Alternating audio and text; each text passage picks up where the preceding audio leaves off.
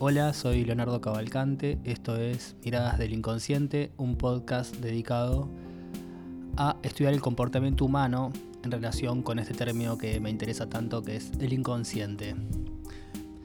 En el episodio de hoy, que es el número 7, Rogelio va a responder a la pregunta de ¿para qué sirve el tarot? Una pregunta fundamental para este podcast porque estamos muy interesados en este tipo de temáticas. Bueno, los dejo con Rogelio, espero que lo disfruten y hasta la próxima. Bueno, bienvenidos nuevamente. Hoy vamos a hacer una pregunta, vamos a seguir tratando tópicos básicos sobre tarot. Hoy nos vamos a preguntar ¿cuál es la utilidad real de los oráculos?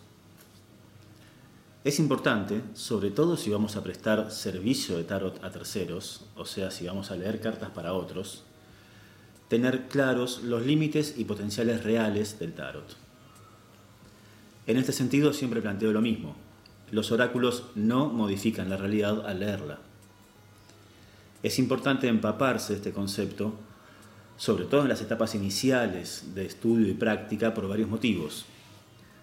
Uno es que el propio estudiante puede dejarse llevar por ciertos conceptos comúnmente mal interpretados acerca de lo que es y no es la magia.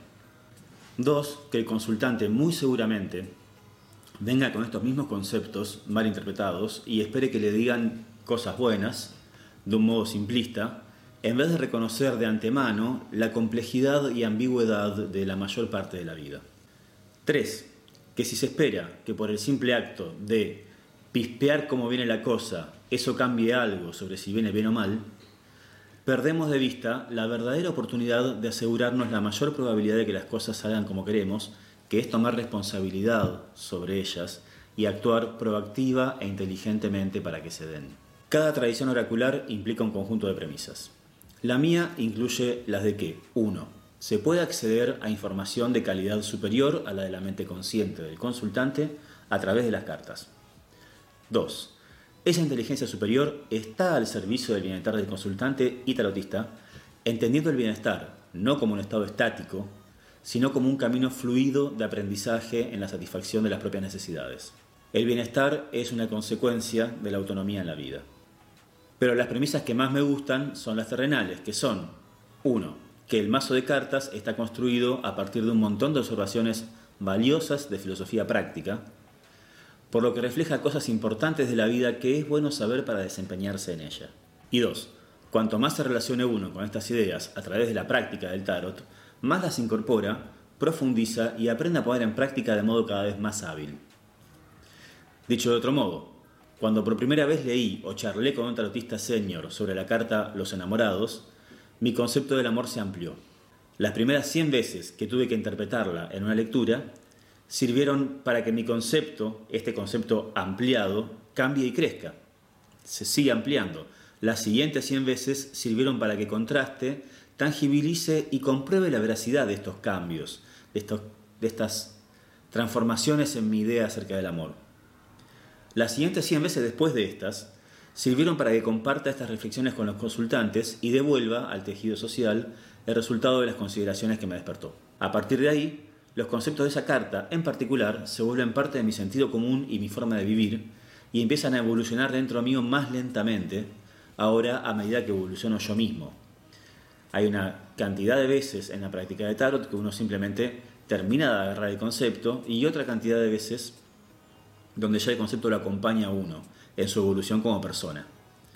Acompaña esta evolución como parámetros bien incorporados hasta que se demuestren obsoletos, cosa que en mi caso todavía no pasó. Siempre y cuando yo sea una persona que valore ser coherente entre mi discurso, mi acción y mi vivencia, por supuesto. Así que la primera utilidad de los oráculos, al menos para sus estudiantes, es la de contener una serie de reflexiones interesantes, a menudo decantadas por generaciones, sobre los principales significantes de la vida, junto con un método práctico de repaso ad infinitum con el que se puede profundizar tanto como la profundidad de la tradición y del practicante den. Su segunda utilidad, tanto en el caso de estudio y autoconsulta, como en el caso de servicio y lectura a otros, es la de, a través del contacto con estas reflexiones interesantes, vertidas en el mazo por sus creadores, es la de acercarnos paulatinamente a la realidad. Partimos de la premisa de que la realidad no es algo en sí evidente, por eso los médicos estudian medicina, los arquitectos arquitectura, porque los principios fundamentales de sus prácticas no son evidentes por sí mismos y hay que estudiarlos. Del mismo modo que aquellas cosas por las que pregunta cualquier persona a los oráculos son parte de la realidad, pero no las puede ver y por eso pregunta, incluido cuando uno hace autolectura. Esta opacidad de la realidad se trasciende en la autoconsulta a través de la reflexión profunda sobre los resultados obtenidos en la práctica oracular y en el servicio a terceros a través de la capacidad que se tiene que desarrollar de transmitir información nueva para quien escucha de modo claro y productivo. Hablamos de aproximación paulatina a la realidad porque, del mismo modo que los conceptos vertidos en el mazo necesitan mucho repaso para ser comprendidos en profundidad de modo aplicable, las situaciones que nos plantea la vida, al menos las importantes, necesitan ser vividas en profundidad para ser plenamente entendidas y aprovechadas, y esto suele significar tiempo. De modo que la primera consulta a las cartas, del mismo modo que el primer contacto con el tema de consulta o las primeras reflexiones al respecto, probablemente no sean las últimas. En general, todo tema complicado o lo bastante importante como para consultar por él tiende a necesitar un tiempo de aprendizaje donde se realizan sucesivas comprensiones acerca de su naturaleza, dimensiones, dinámicas, etc. Pero en cada pequeña ganancia de conocimiento sobre el tema de consulta nos encontramos en la posibilidad de tomar decisiones y acciones al respecto. Incluso desde la perspectiva de la vida como aprendizaje continuo, nos veremos en la necesidad o la responsabilidad muchas veces de tomar decisiones y acciones para habilitar la próxima instancia de aprendizaje, aunque más no sea para sacar conclusiones y dar un tema por sabido. Aquí está la tercera utilidad de las cartas, que radica en ayudarnos a operar sobre la realidad. Finalmente, cuando el tema de consulta no tiene solución alguna de las que preferiríamos, el ejemplo estándar es el luto, pero también hay muchas situaciones donde la realidad es diferente de lo que quisiéramos, el contacto con las cartas nos ayuda a templar nuestro carácter y a evitar los choques más frontales con la adversidad. En este sentido, cuando damos servicio de tarot, leemos las cartas para otros, tenemos que recordar, volviendo al ejemplo inicial, que las personas que consultan muchas veces vienen movidas por una errónea comprensión de la utilidad de los oráculos, y esto puede ejercer una presión sobre nosotros, mediadores entre el consultante y las cartas, a la que no debemos ceder. Nuestro lugar como tarotistas muchas veces es atestiguar y recordar la complejidad y ambigüedad de la vida, intentar reducir esta complejidad y ambigüedad a través de la claridad intelectual, la sensibilidad emocional y la templanza de ánimo, y compartir la información que salga a través de estos filtros con el consultante, de manera que le permita tomar decisiones concretas y proactivas sobre su vida y el lugar a donde quiera llevarla.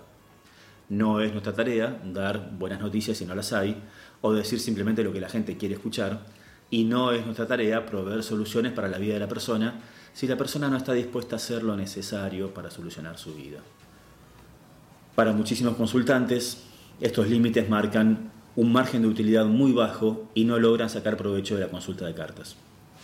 Cuanto más logre uno como tarotista ampliar los propios límites mentales y entender más en profundidad a la vida y a las personas, más herramientas tendrá para poner a disposición del consultante. Muchas gracias por escuchar, los esperamos en los siguientes episodios.